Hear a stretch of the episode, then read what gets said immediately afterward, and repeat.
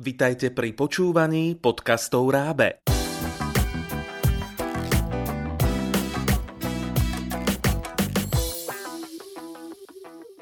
V sídle nakladateľstva dr. Jozef Rábe Slovensko s radosťou vítam známeho sociológa a publicistu a v neposlednom ohľade autora nového diela, ktoré vyšlo v našom nakladateľstve. Cieľom rozhovoru je priblížiť obsah a ciele brožúry Dialog generácií a čosi navyše. Dielo ponúka unikátnu analýzu šiestich spoluautorov venovanú korone a to z rôznych pohľadov, od ekológie cez sociológiu až po psychológiu. Pandémia preverila spoločenskú pripravenosť, zodpovednosť a mnohé iné. Viac sa dozviete v nasledujúcom rozhovore.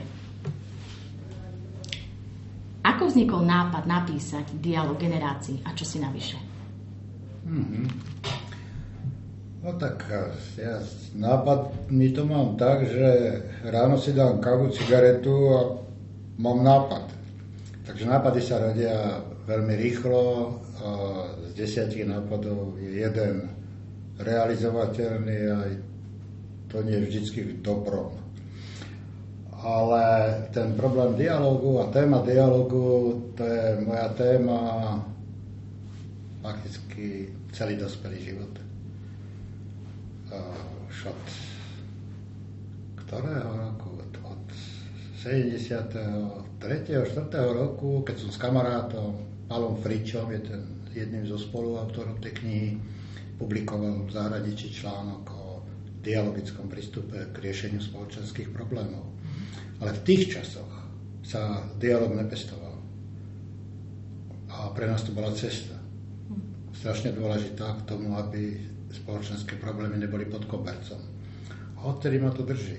Strašne dlho a keď som sa zúčastnil Zoomovskej konferencie medzinárodnej, pretože bola pandémia, nikdy sme mm. nechodili, a bolo mi ponúknuté, aby som v týme ľudí, architektov, developerov, kde koho, robil sociológa, tak prvé, čo ma napadlo, že sa pokúsim vyvolať dialog k tejto téme a že sa pokúsim dostať do toho týmu ľudí, ktorí tam absentovali.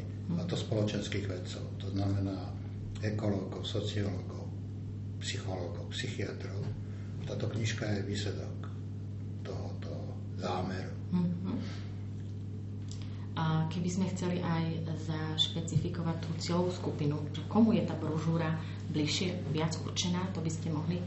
A, tak budem úprimný zadanie znelo, píšeme brožúrku pre vyspelejších stredoškolákov, to znamená stredoškolákov posledných ročníkov a začínajúcich vysokoškolákov.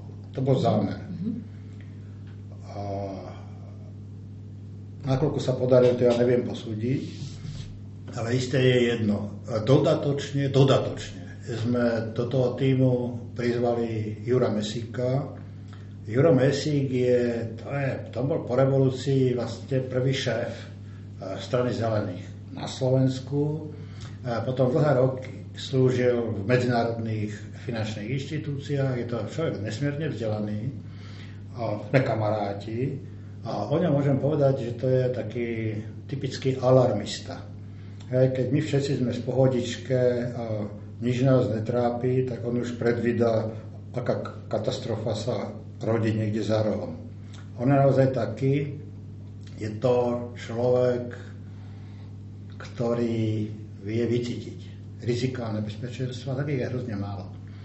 Tak on napísal úvodnú takú štúdiu, alebo mm. esej, alebo úvodné stránky, z ktorých čitateľ pochopí, o čom hovoríme.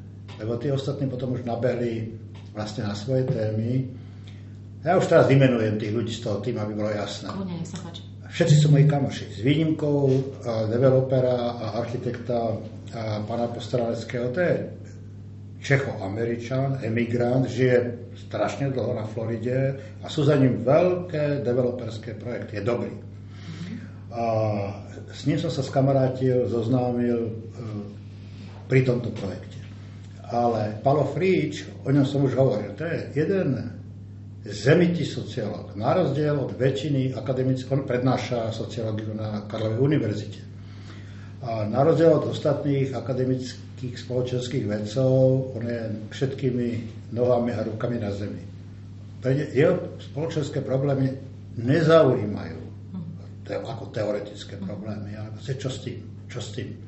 A ja sa s ním poznám strašne dlho. Takže tam nebol problém s výberom, je skvelý.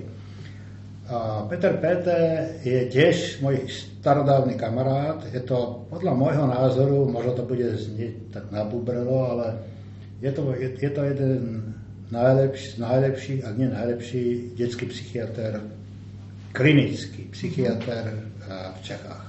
A široko ďaleko. Je skvelý. A on sa venuje celú svoju profesionálnu kariéru vlastne deťom, ktorým sa nedostáva láska, ktorí sú z rozvrátených rodín, ktoré sú zneužívané, šikanované a pomáha im.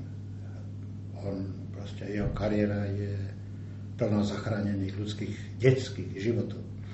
No a potom tam je, pretože to je medzigeneračný dialog, tak ja mám 75 rokov, som starec, pán Kostranecký je taká tá stredná, staršia stredná generácia, Peter Pete a Palo Feč sú 50 a je tam Martin Durst, to je vysokoškolák a veľmi talentovaný, e, s hudobným a výtvarným talentom a študuje náročný obor.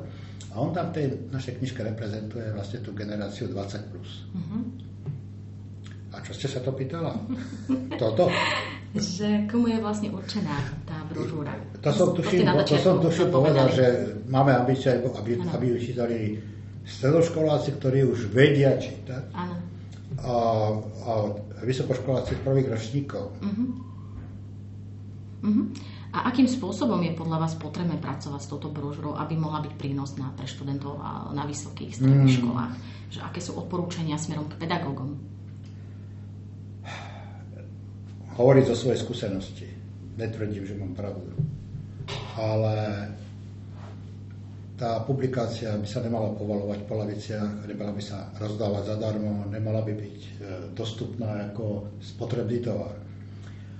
A ten prvý čitateľ tejto knihy by mal byť pedagóg, uh-huh. učiteľ a prvý čitateľ títo ľudia, ktorí majú na pleciach zodpovednosť za vzdelávanie mladých ľudí, by sa mali raz, dvakrát, možno aj trikrát stretnúť s niektorým z autorov alebo s nejakým odborníkom na tieto témy a mali by by medzi sebou spolu diskutovať.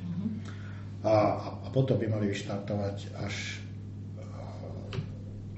do terénu, do svojich škôl a tried a až na základe kvalifikovaných a kompetentných informácií, ktoré sa dostanú k deťom a k študákom. E, by sa tá knižka mala poskytovať e, do vlastníctva, do rúk mm-hmm. tým ľuďom, pokiaľ budú mať záujem.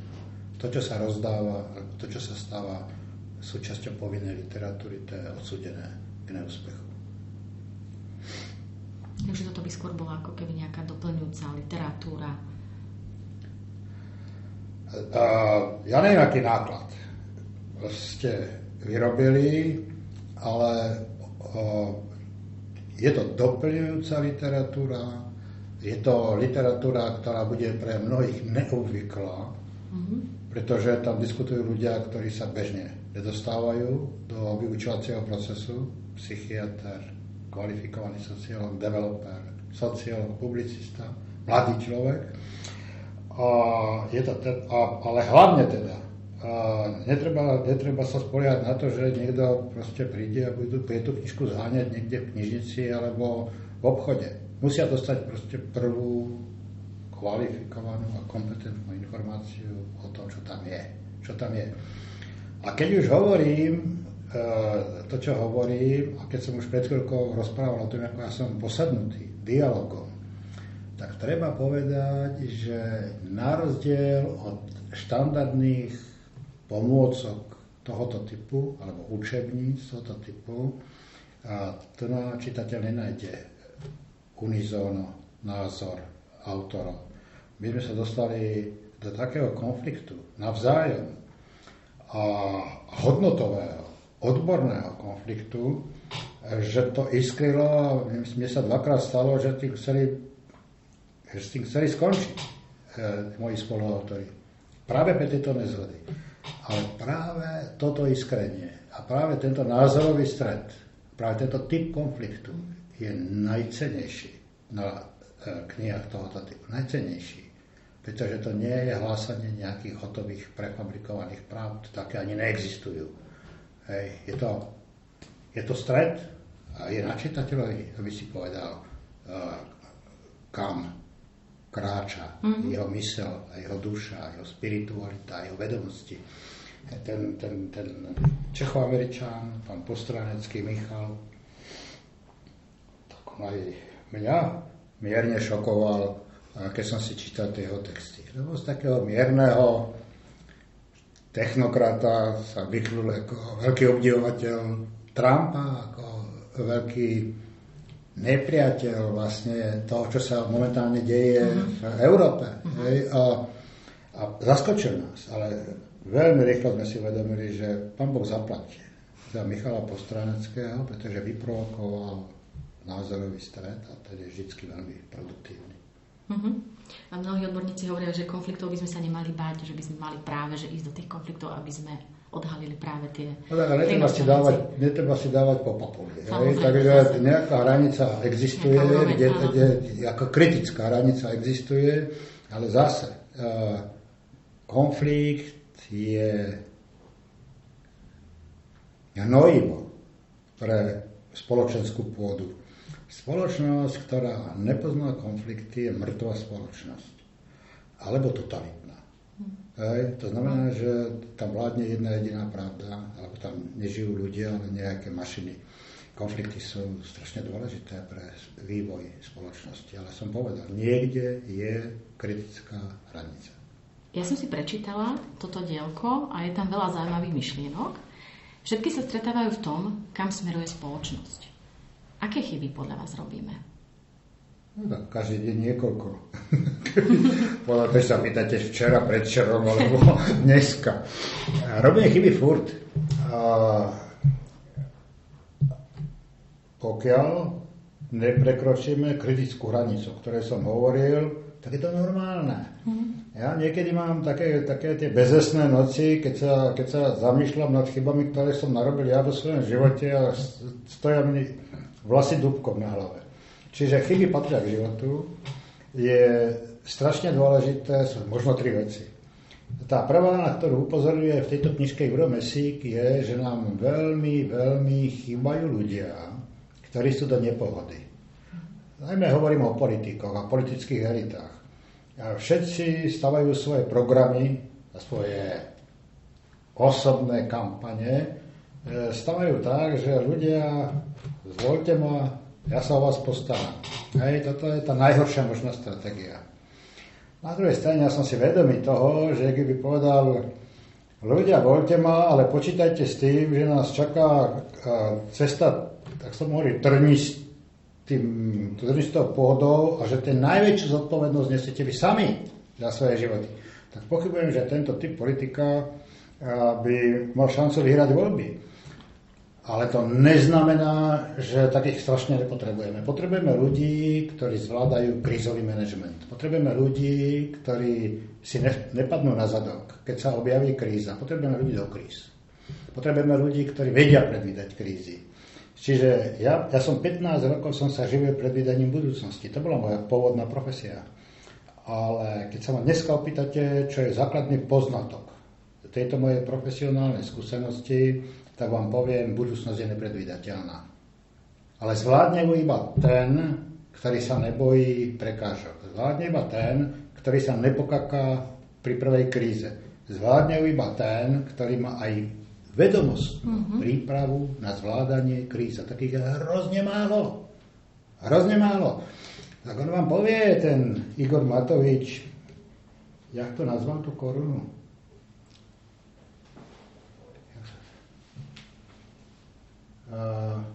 Taký, Nazval taký názov, nejaká ohava, alebo... Ja, no, on má všelijaké názvy. No, nejaká. To je, proste... My sme vpadli do toho obdobia pandemickej krízy absolútne nepripravení. Hmm. A my sme absolvovali to najvyhrotenejšie obdobie tejto krízy bombardovaný mediálnymi posolstvami politických elít. A, a výsledok tejto bombardáže bola zneistená, frustrovaná verejnosť.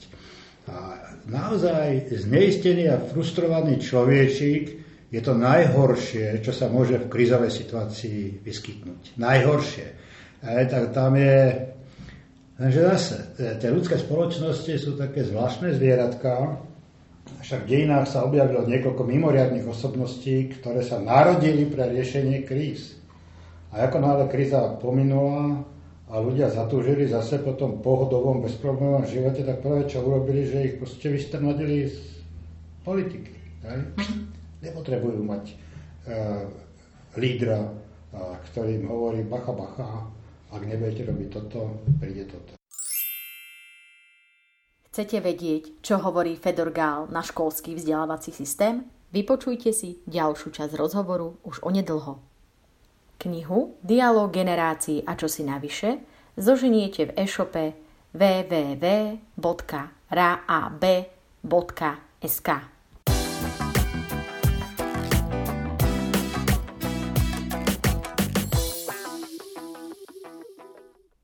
Pripravilo pre vás Rábe, partner pre vzdelávanie na Slovensku.